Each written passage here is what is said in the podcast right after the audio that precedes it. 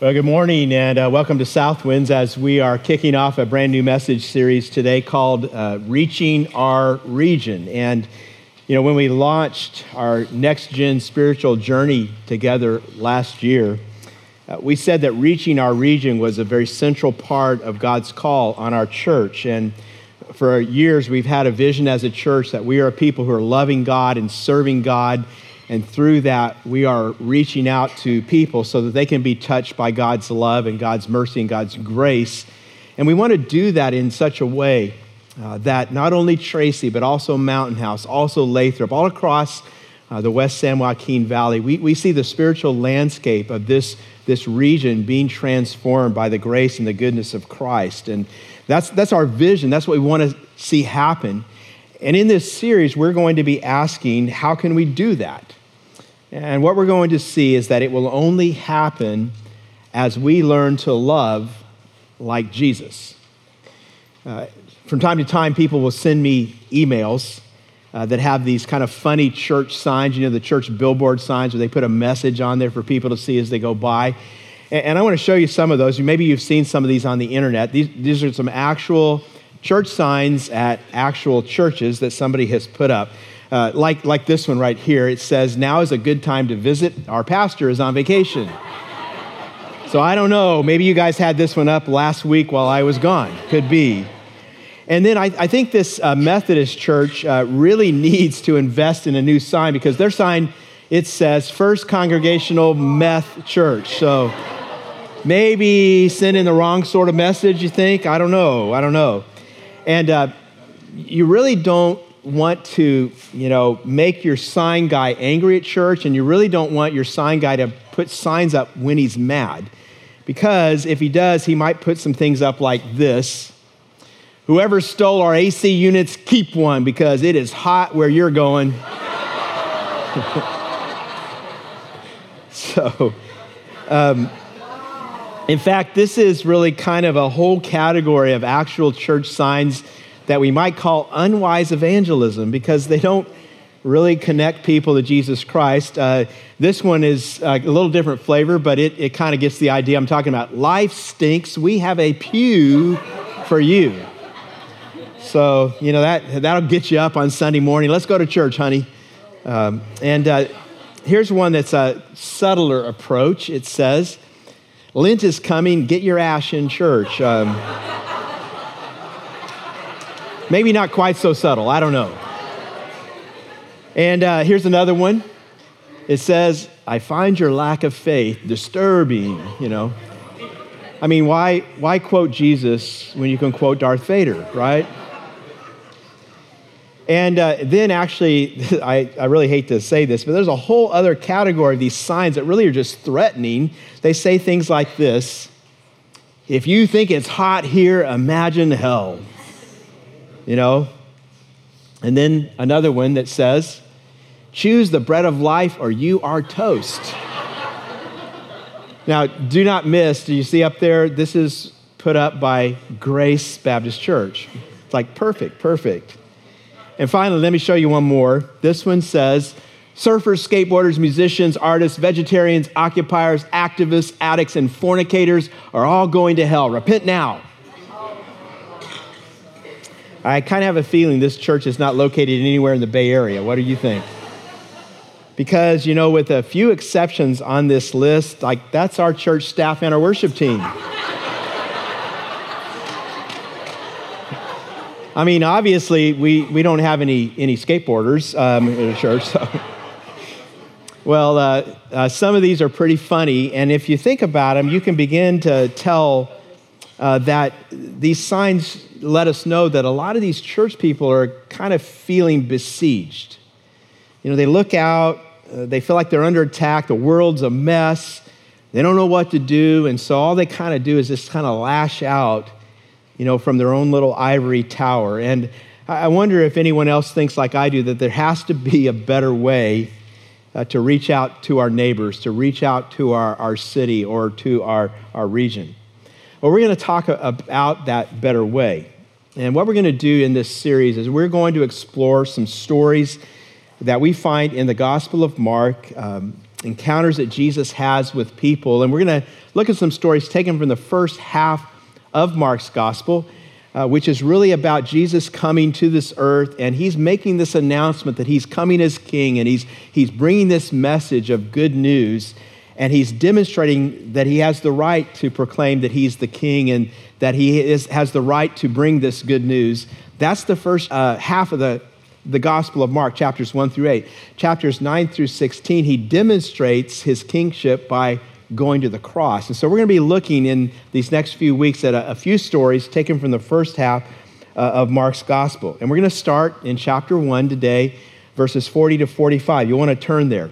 Now, as you're turning there, let me just say that uh, loving like Jesus means a lot of things. But what we're going to see is that reaching our region primarily will happen as we relate to and as we connect with some people the way that Jesus did. And, and that's what we see in this passage. Mark 1 40 to 45 tells us about a man who had a life changing touch from Jesus, and his, his story tells us, calls us uh, to reach out and touch someone. Let me read what Mark writes. A man with leprosy came to him and begged him on his knees, If you are willing, you can make me clean. Filled with compassion, Jesus reached out his hand and touched the man. I am willing, he said, be clean. Immediately, the leprosy left him and he was cured. Jesus sent him away at once with a strong warning See that you don't tell this to anyone, but go, show yourself to the priest, and offer the sacrifices that Moses commanded for your cleansing as a testimony to them. Instead, he went out and began to talk freely, spreading the news. As a result, Jesus could no longer enter a town openly, but stayed outside in lonely places. Yet the people still came to him from everywhere.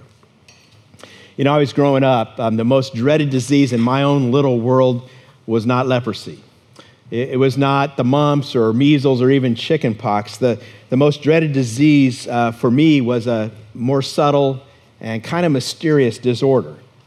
There was no vaccine for it, there was no antidote, no known cure, and it was highly contagious disease. You, you never knew exactly what would happen to you if you contracted this disease. In fact, the, the mere mention of this particular disease was enough to just strike terror in me and in my friends because we knew it was a fate worse than death. And the only way that you could stay safe and make, was make sure that any of the carriers of this disease were strictly quarantined, that you had no contact with them at all. Now, the good news about this is that it was a, easy to recognize uh, who carried this disease because this disease was only carried by girls. See, every girl in the world except my mother was loaded with this one. This was, yes, you know, the dreaded cooties disease, right? And back in those days, I mean, all a carrier had to do was touch you or breathe on you or even look at you, and you might be infected. And nobody was crazy enough, I mean, all my friends, to touch someone with cooties. It was just like everyone who had the disease, they carried this big sign around with them and said, Don't touch. You know, looking back then, if I had known that I would like spend my life living with three girls, I think I would have gone crazy because I, for 31 years now, have been living in Cootiesville. now, even adults can kind of have cooties. Uh, say you argue with your wife and she gets really mad at you and you want to make up, but she's still mad. And so you, you, try to apply, like what we talked about in the marriage series that we just had be unconditionally loving and reach out and give her a hug. And she says, What does she say to you? She says, Don't you touch me. Stay away from me. Keep your slimy, filthy, inconsiderate, sex obsessed, repulsive hands off. Quasimodo. Now, my wife doesn't say that, but I've heard of some families where that happens. You know, I've heard about it in counseling sessions. And, you know, when that happens, in an instant, you are aware that you have the cooties, right? You're untouchable. And we actually live in a world with untouchable people. A few years ago, I read about this in the eastern India state of Bihar.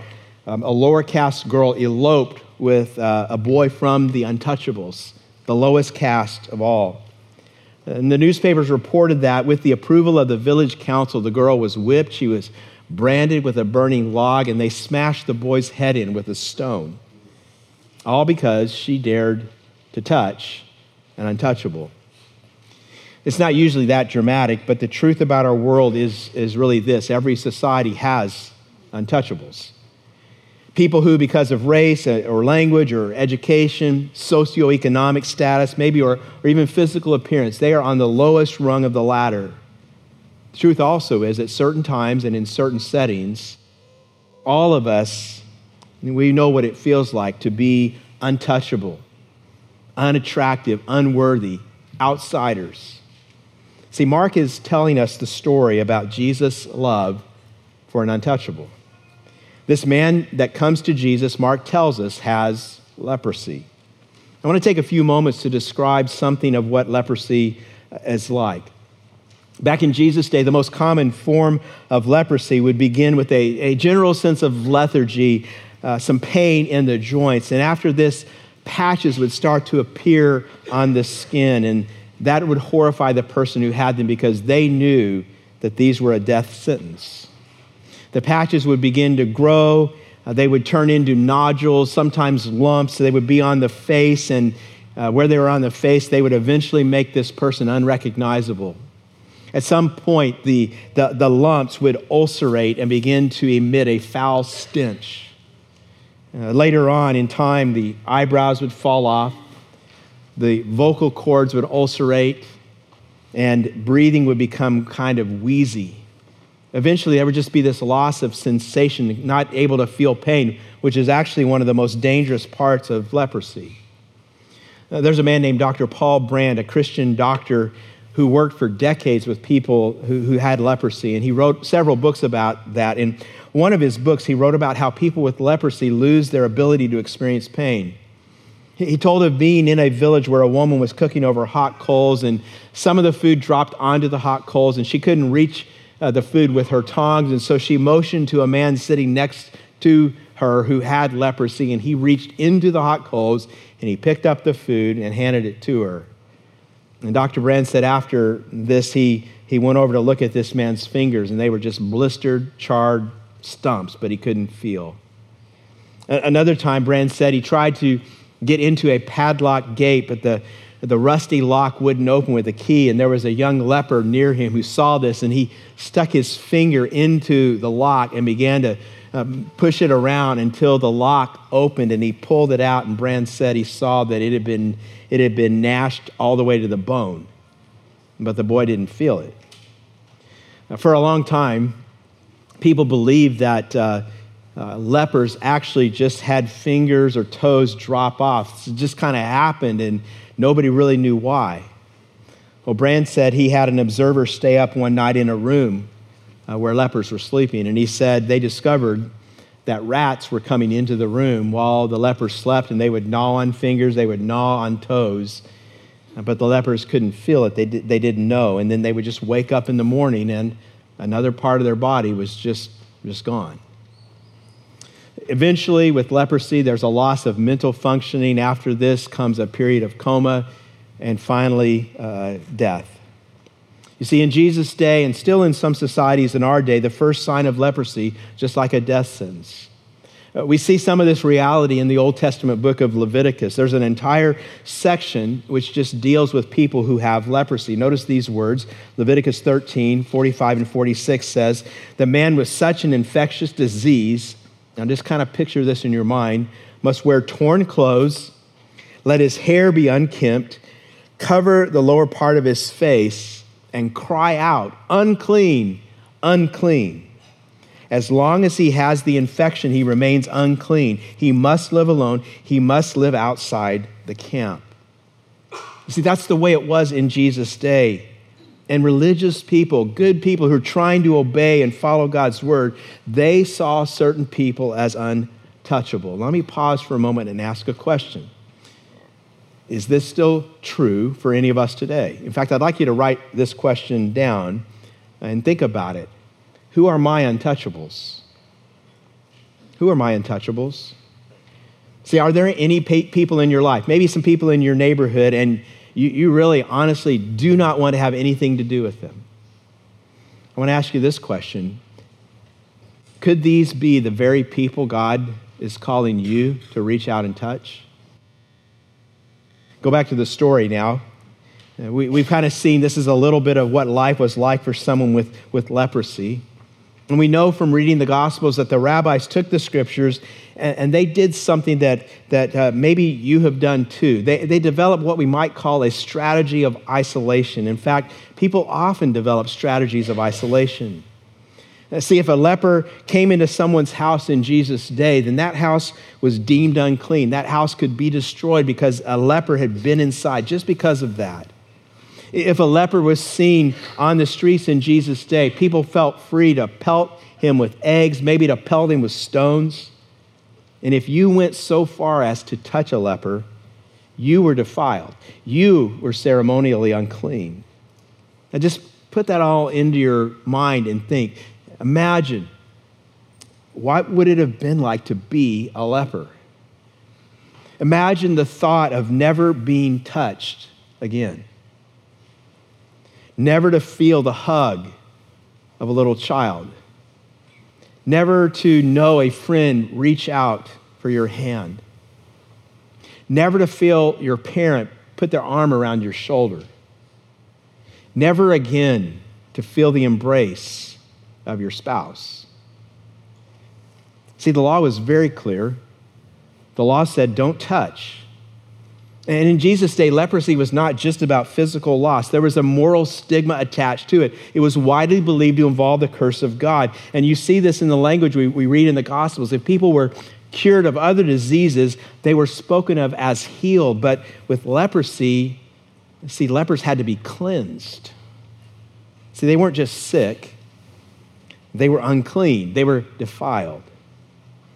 Here's another question, just bringing this down home to where we live. What are my strategies of isolation? Are you aware of them? Are you conscious of these choices you may be making? Do you have ways that you make sure you avoid contact with certain people? And I want to ask again could these be the very people God is calling you to reach out and touch? Rabbis in Jesus' day, they were, they were so clean they would never ever get even near that kind of uncleanness. And that's why we see that this leper doesn't just walk up to Jesus. Look again at verse 40. It says, A man with leprosy came to him. And Mark is painting this picture very carefully. He comes to Jesus in desperation. Mark says he begs. Mark says he falls on his knees. He's pleading with Jesus because he is keenly aware that even in approaching Jesus, he is violating the law. You need to understand this is the desperate act of a dying man who has nowhere else to turn, who has nothing left to lose. That's why he puts the question the way he does. He says to Jesus, You see it? If you are willing, you can make me clean.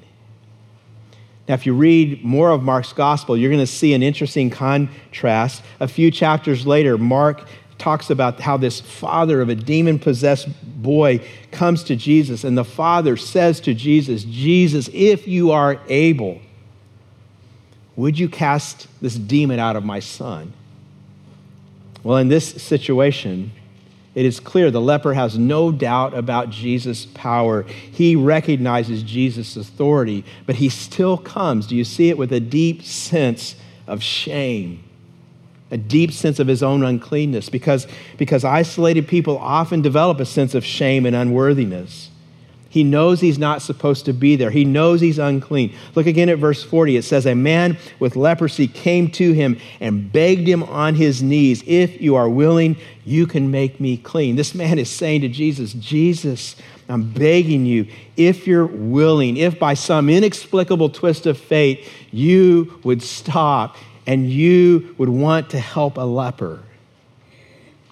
See, this is not just a nice story about a healing. This is shocking stuff. Anybody in that day hearing this would have been holding their breath, waiting to see what would happen next. Try, trying to put it into context, I mean, just try to think about a disease in our day that's highly contagious, that creates a great deal of fear, that's fatal, a disease that has a big moral stigma attached to it. And you put this into 2017 and you start to get an idea about what's going on. Now, back in that day, every listener, uh, every observer who heard this story would have been wondering how will Jesus handle this? What will Jesus do? Because they knew the law was clear. And the law said, don't touch. They knew that religious leaders generally choose the strategy of isolation. They had watched their leaders avoid lepers and Gentiles and tax collectors, even women. Don't touch anyone. The, their strategy, these spiritual leaders, their strategy for spiritual development was to isolate themselves. And that's how a lot of Christians live these days. Who, who are the lepers and the Gentiles and the tax collectors in, in your world that you avoid like the plague? The rabbis in Jesus' day wouldn't eat with these people. They wouldn't talk with them, work with them. They wouldn't even look at them. This is a true story, not making this up. Uh, but there was one group of rabbis that were known as the bruised and bleeding rabbis. You say, why were they called that? Well, in their effort to stay morally pure, to avoid the sin of lust, anytime a woman uh, uh, kind of, you know, appeared within their field of vision, they would close their eyes and they would keep their eyes closed until they were pretty sure the woman was out of their field of vision. And so, therefore, they're always falling down and tripping over stuff. They were running into walls. Hence, bruised and bleeding rabbis. Don't touch. Stay away. Keep yourself clean. I mean, again, I am not making this up. And the idea behind this is that sin and suffering are contagious. Have you ever thought about it like that? So, if that's true, that means the way to avoid these things is to separate yourself from the people and from the places where sin and suffering happen, and kind of to live in a spiritual quarantine. Now, let's be honest about this. We can understand there is a certain appeal to this strategy of isolation because this is true. Sin is contagious. Have you noticed? I mean, just something as simple as you hang around somebody who complains a lot. You ever find yourself starting to kind of complain a lot? I mean, it's just kind of the way it works. And we find ourselves thinking it sure would be nice maybe if somehow we could live in a bubble away from all the infection in, in our world. We, we find ourselves sometimes as parents thinking about that with our kids, right?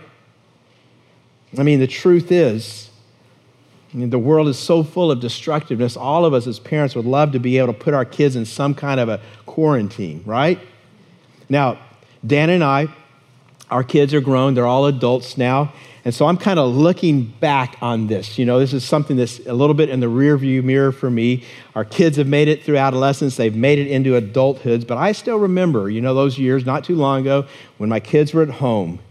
And you know, I kind of wanted sometimes to put a big sign in the front door. Maybe it would have said something like this You know, if you're into substance abuse, casual sex, hooking up, alternative lifestyles, excessive body piercing, or Lady Gaga, stay out, keep away.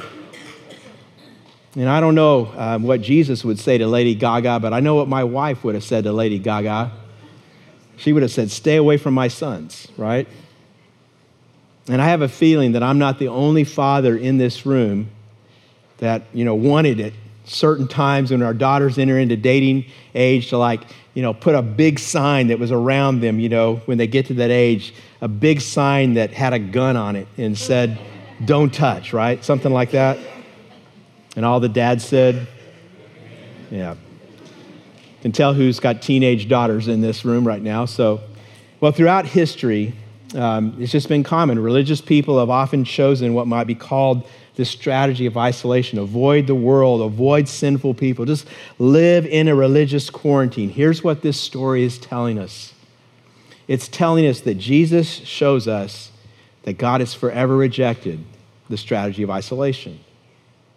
Now, I want to point out to you some miracles in this story. And I'm going to start with this first one. And the setup is this Jesus is a rabbi, Jesus is a teacher. The rabbi's job is to make sure the law is carefully followed. It's a leper's job to avoid all people, especially rabbis. Therefore, the, the, a rabbi is the last person a leper would ever want to see because he knows that he could get pelted with stones for breaking the law, then he'd have it coming. Rabbis in Jesus' day, they prided themselves on being unapproachable. They thought themselves as so close to God that, that common sinners you know, should not be allowed to get too close to them. And there's a great irony here. The irony is there, there was only one rabbi that the leper could approach, and that rabbi was God Himself. You see, Jesus had a quality that the rabbis don't have. Jesus is eminently approachable and not just with lepers. It happens all the time as we read the Gospels. Jesus is hanging out with prostitutes, hanging out with tax collectors, hanging out with just kind of generic Gentile pagans. Here's the difference the more religious the rabbis became, the more unapproachable they were. The more holy they thought they were, the more unapproachable they were. But Jesus, who's God Himself, is spectacularly approachable. Here's the first miracle I want you to see it's the miracle of Jesus' approachability. The miracle of Jesus' approachability. Go ahead and write this down too, because I want you to chew on it and think about it. Jesus is the most approachable person who ever lived. You ever thought about that? This is one of the, the fundamental ways of distinguishing between Jesus' way of life, which is the way of life you and I are called to as his followers, from that of religious people and how they live. This other way that leads ultimately to death. For people who do the religious thing, the more spiritual they become, the less approachable they are. But it's just the opposite with Jesus. You see, true spirituality makes you more approachable, not less. Jesus came, and he came to reveal that God, who, who people thought was so unapproachable, in, in all of his holiness, God is in fact a high touch God. And we must not miss this. We are never going to reach our region unless we get this. It's at the heart of what we do as a church. Our, our goal as a church is to create a place, create environments where people can come and, and they can feel the freedom to approach God, even if they don't get it, even if they're not sure they believe in Him. That's why we like to say around here a lot uh, that at Southwinds, no perfect people are allowed. I mean, isn't that good news? Because you wouldn't be here, and I wouldn't be here, right? No perfect people allowed. And I want you to keep thinking about this. If this is how God looks at people, shouldn't we? Here's another question I'd like you to ask yourself, and it's this Am I becoming more approachable or less approachable? You know, one of the ways to gauge your own spiritual life, where you are in your journey to become like Jesus, is look at who you hang around with, look at who hangs around you. Now, this is not about compromising on moral issues. I'm not talking about weakening your commitment to truth or purity. Far from that. And, and, the reason I can say that is Jesus. Jesus, who is far from, I mean, who was perfect, like unlike us. Jesus, who is perfect, had sinners coming out of the woodwork to get to him, to get him to touch them. He had this kind of profound difference that drew sinners to him. He was so different from everyone, but they wanted to be with him. The rabbis, the religious people, had this superficial difference that pushed people away. Think, think about it this way Jesus was simultaneously the most holy and the most approachable person in the universe. We see this in the 10th chapter of Mark's gospel when Mark tells us the story of the little children coming to Jesus. He says people were bringing little children to Jesus in order that he might touch them. Maybe you remember the story, and the disciples saw this and it made them kind of angry. Uh, and they spoke very sternly to the people. They said, Do not bother Jesus with these people. I mean, because in their mind, little children, and this is the reality in that day, it's different from where we are today. Little children were on the lowest rung of the social ladder and they thought they were too unimportant for Jesus' time. But Jesus saw this and Jesus became indignant. Jesus said, Let the little children come to me. Don't stop them, for it is to such as these that the kingdom of heaven belongs. Jesus is still saying that same thing to all today. He's saying, Come to me, all you who are weary, all you who are burdened. Come to me. Come to me. Jesus is just waiting for us to approach him. He's waiting for you to approach him. And you know, there's some of you here right now, and you've just been holding back. You're kind of standing at a distance from Jesus. And here's the reason why you feel like you don't deserve to approach him. You think you're unworthy. Maybe it's because you're just not being faithful enough in the practice of some spiritual activity. Maybe it's because you have something you've done in your past or something you're doing even right now Maybe you feel like you can't come to him. I want to tell you, this story lets us know you need to do what the leper did. You, you need to forget about all these barriers. You need to run to Jesus, fall down before him, ask him to heal you, ask him to cleanse you, ask him to touch you. See, in the Bible, leprosy is always a picture of sin. And so, part of what is happening in this story is that Jesus is telling us of his power to cleanse from sin. And there are some of us here today who need to ask his forgiveness because he wants to give it to you today. Now, there's something else there that's amazing I don't want you to miss. The leper comes to Jesus while he is still a leper, while he knew that he was unworthy. That's the reason he begged Jesus. And again, this reminds us that so often we find ourselves thinking, do you realize this about yourself? We, we find ourselves thinking, you know, I've got to clean some things up first before I come to Jesus. I got to take care of some problems in my life. In other words, I got to get rid of my leprosy first. If the leper had thought that, he would have never come to Jesus.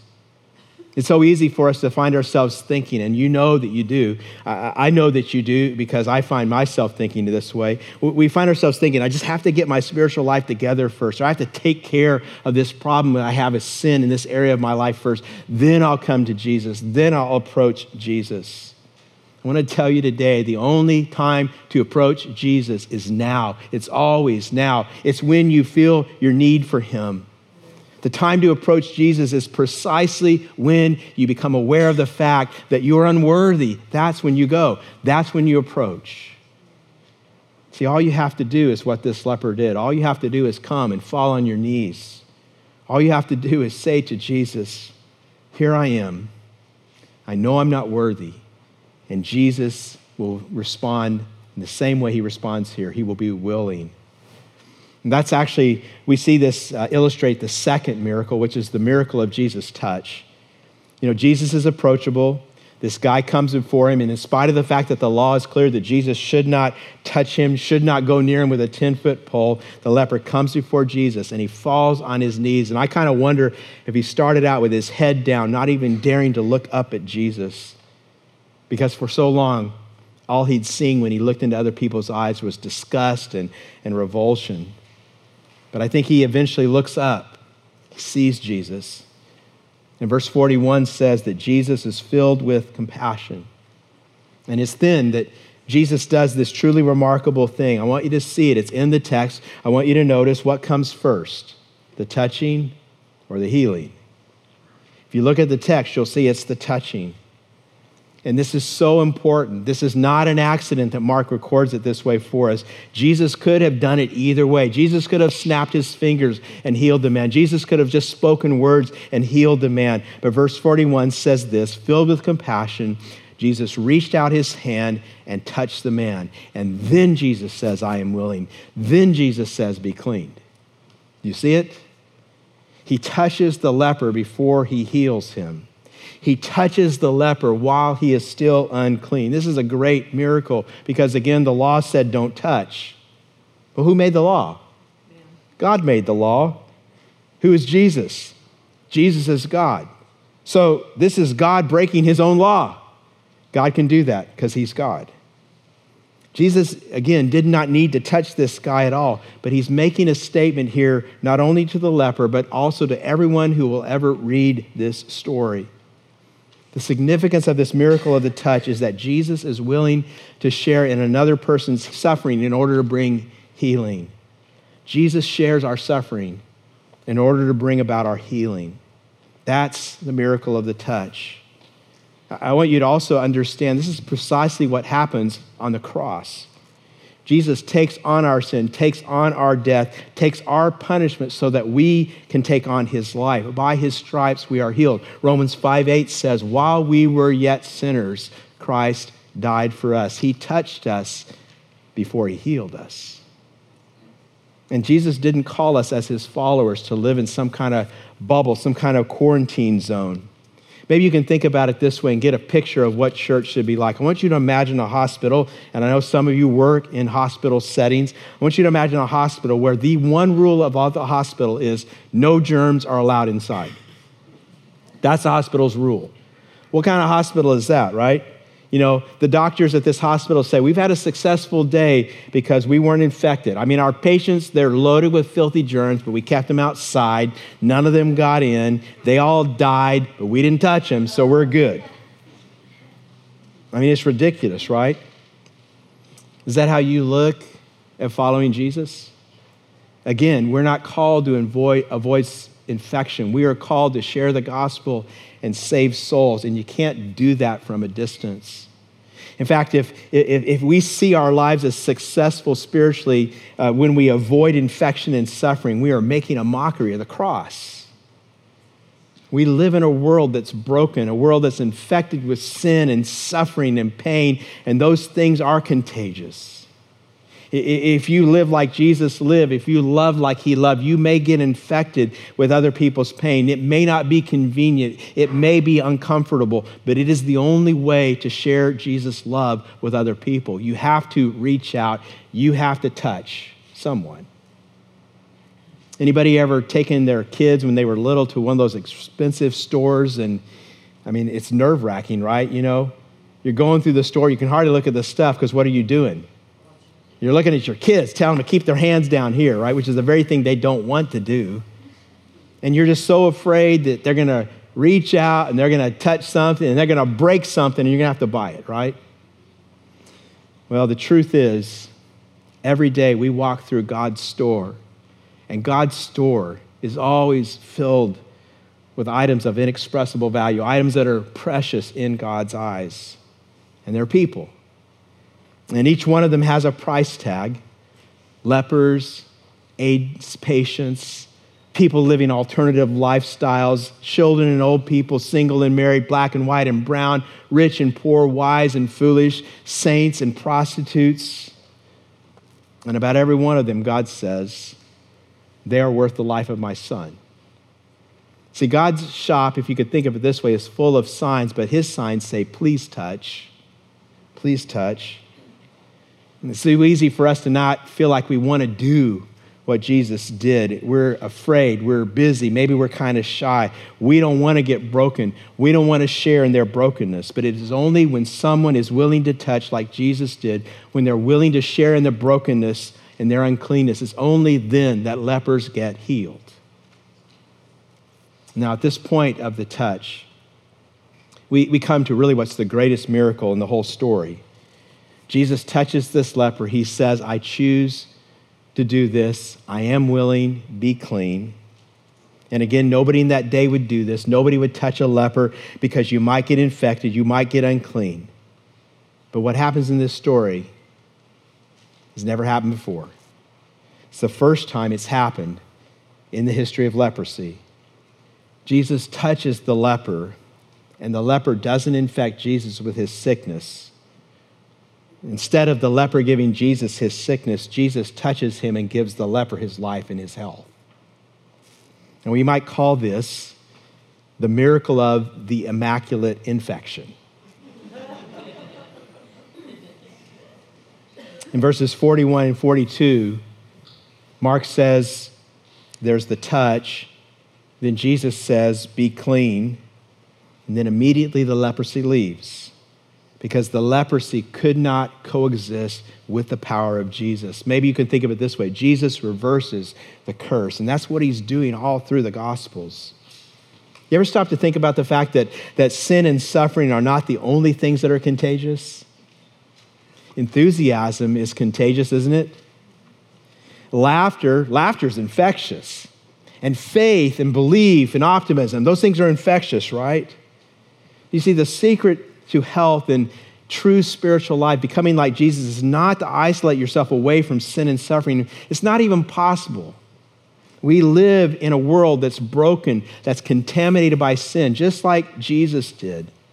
Now, the difference with Jesus is Jesus was immune to sin. Our immunity has broken down because we are fallen people. But what this is telling us is the secret to living in a contaminated world is to be so filled with the life of Jesus, so filled up with the Spirit of God that when we touch the world, it doesn't infect us, we infect it. We infect it with this immaculate infection. Our world is messed up, right? I mean, We pollute the air, we pollute the ground, we transmit diseases faster than we can heal them. Our world is polluted at every level, and I hope you understand the reason the world is polluted fundamentally at the base is because it is polluted morally. It has been polluted by sin. That leads to every other thing we see in the world. The fundamental problem is sin.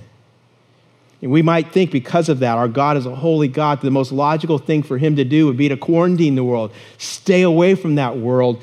Don't touch that world with a 10 foot pole. But God just has this irrational love. Instead of the world infecting him, he decides to infect the world. He sends his son into the world to touch us. Now, again, this, this image of contagion is interesting. It, it goes both ways. Now, you might want to jot these references down and think about them later. In Matthew 16, 6, Jesus says to the disciples, Beware of the yeast of the Pharisees. Now, we all know you put yeast in dough, what happens? It spreads, right? Jesus says to his disciples, Be careful. If you get around the Pharisees, their legalism, their exclusivism, their unapproachability is contagious. So beware the yeast of the Pharisees. I want you to stop for a minute and hear what's being said here. The only time Jesus says to stay away from people, be careful around some people, he's talking about people like us. You see that, don't you? You'll, you'll never understand the Gospels if you always look at the Pharisees as if, oh my goodness, they're so ridiculous. Actually, if you're thinking like that, you're doing the same thing they did. Jesus warns his followers about people like his followers who begin to misunderstand the gospel and misapply the gospel and live in ways Jesus never told them to live. He says, Beware of that. But then in Luke 13, 20, he's talking about the kingdom of God. And Jesus is always looking for pictures. And here he says, To what shall I compare the kingdom of God? What do, how can I make you understand this? He says, I know the kingdom of God is like yeast that a woman took and mixed in with three measures of flour. Now, the word measures here, it's not like your scoop that's in your flour bin, you know, three scoops. It's actually something that three measures would be about 50 pounds of flour. So, this is enormous amount of flour. You put a little lump of yeast into it, and what happens? It begins to grow, it begins to spread, it begins to cover all of that flour. You, you come back, and the whole thing is leavened. Jesus says the kingdom of God is infectious, it cannot be stopped. It may look small and insignificant, like a little lump of yeast, but Jesus says, You just keep watching. You may not be able to see it now because it's a whole lot of dough and only a little bit of yeast, but you keep watching, and pretty soon the whole thing will be leavened. Pretty soon the kingdom of God will spread everywhere because it cannot be stopped. And notice what happens to this leper. Maybe you wondered why Jesus would tell him to keep silent. That seems kind of strange. I don't have time to go into it today. If you read through the Gospel of Mark, you'll see this again and again. Jesus is always doing things in people's lives and then telling them, don't tell anybody. Scholars call it the messianic secret. It's an important part of that time in Jesus' ministry. But Jesus tells this man who's been healed uh, not to tell people. And yet, what does he do? He tells people. He can't help himself. His faith is infectious. Verse 45 says, He went out and began to proclaim it freely. See, the word began to spread like a germ, like a bad cold. How many of you right now are kind of concerned? You know, we're almost through the winter season into spring, and there's some people around you, they have the sniffles and they got something going on. You just want to keep away from them because you don't want to get. Anybody feel like that? Well, here's what I'm telling you to do today. Here's what this, this message is telling us to do today, this story. It's reminding us of this old saying that Christianity is more caught than taught. Pretty true. Here's the deal you got to go out of this room. You got to leave here today and you need to start spreading some germs. Start spreading some little germs of joy, some Jesus germs little germs of faith, little belief bacteria. You need to spread them around, infect some people, breathe on them, touch them, help them to hear the gospel. Go out and make some people sick. Some of you already know how to do that, all right? That's what Jesus is saying to do. See, have you identified who the untouchable people are in your world. It might be someone who's suffering, and you know if you get close to them, you're going to suffer too. It might be a neighbor, and you really don't like them or how they live and how they act. Maybe it's someone you work with. It might be a person who is in your life and they're difficult to love. How, how, many of you have someone in your life, at least one person who's difficult to love? Would you be willing to raise your hand? Don't, don't look at them um, if, if, if they're here. Um, you know, the truth is, we serve an amazingly approachable God, and nothing gives our God more joy than to stretch out his hand, break through our isolation, and touch us where we need to be healed. See, God longs to make this immaculate infection a reality in your life so that you can go out and infect your world. So, how do we do this? Let me give it to you two things really quickly. The first is to kneel before God like this leper and ask Him to touch you. Have you done that?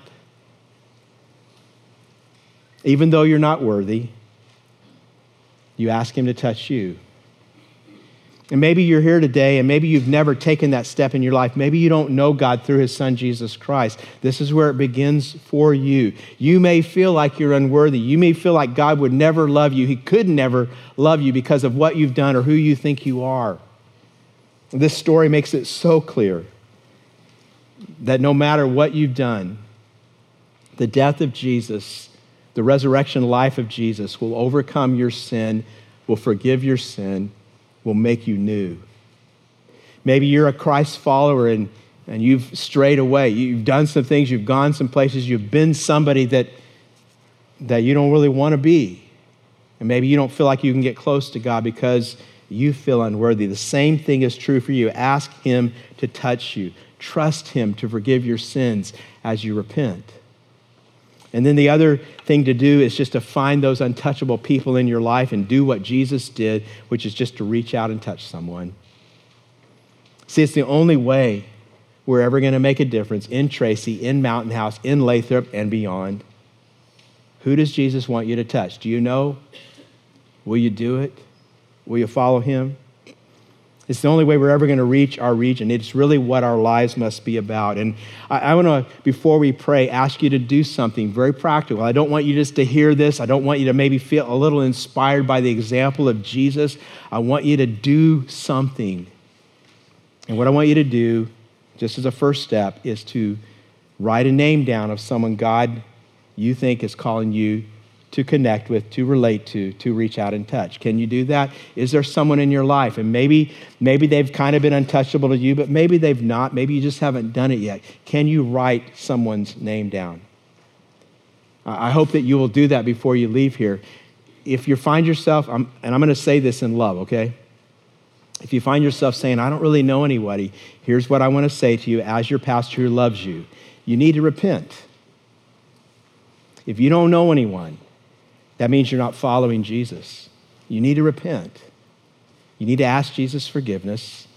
You need to receive Jesus' forgiveness, and then you ask, need to ask Him to open your eyes to see who those people are. And He'll do that. He'll put you on, on the right path where you can begin to live the way that Jesus lived. Now, there may be also someone in this room uh, again, who feels kind of like this leper, who feels so ashamed, who feels so unworthy, who feels like, like Jesus would never, never touch you. I want you never to forget what Jesus did in this story. He touched this leper and healed him, and he wants to do the same thing for you. Would you bow your heads as we pray together? Our Heavenly Father, we, we give you thanks for your goodness, your grace, Lord, your amazing mercy and love. And Lord, we, we confess, every one of us, that we are all unworthy. There's no one uh, who deserves your love, no one who deserves your grace. We are all sinners, Lord, we're all worthy only of your judgment and condemnation. But in your love, Father, you sent your Son. And Jesus came and Jesus lived, showed us who you were, who you are. And Jesus died so that we could know you. Lord, help us to experience this reality again. Help us to hear uh, the truth and the message of this story again.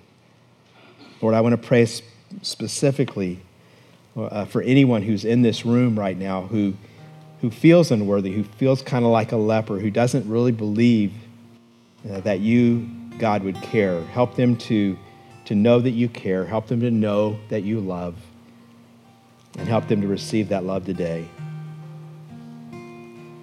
Lord, may we all be people who reach out and touch the people in our world just like you did. May we live as true Christ followers, living the way that Jesus lived. We pray all these things now in the name of Jesus, our Lord and our Savior. And all God's people together say,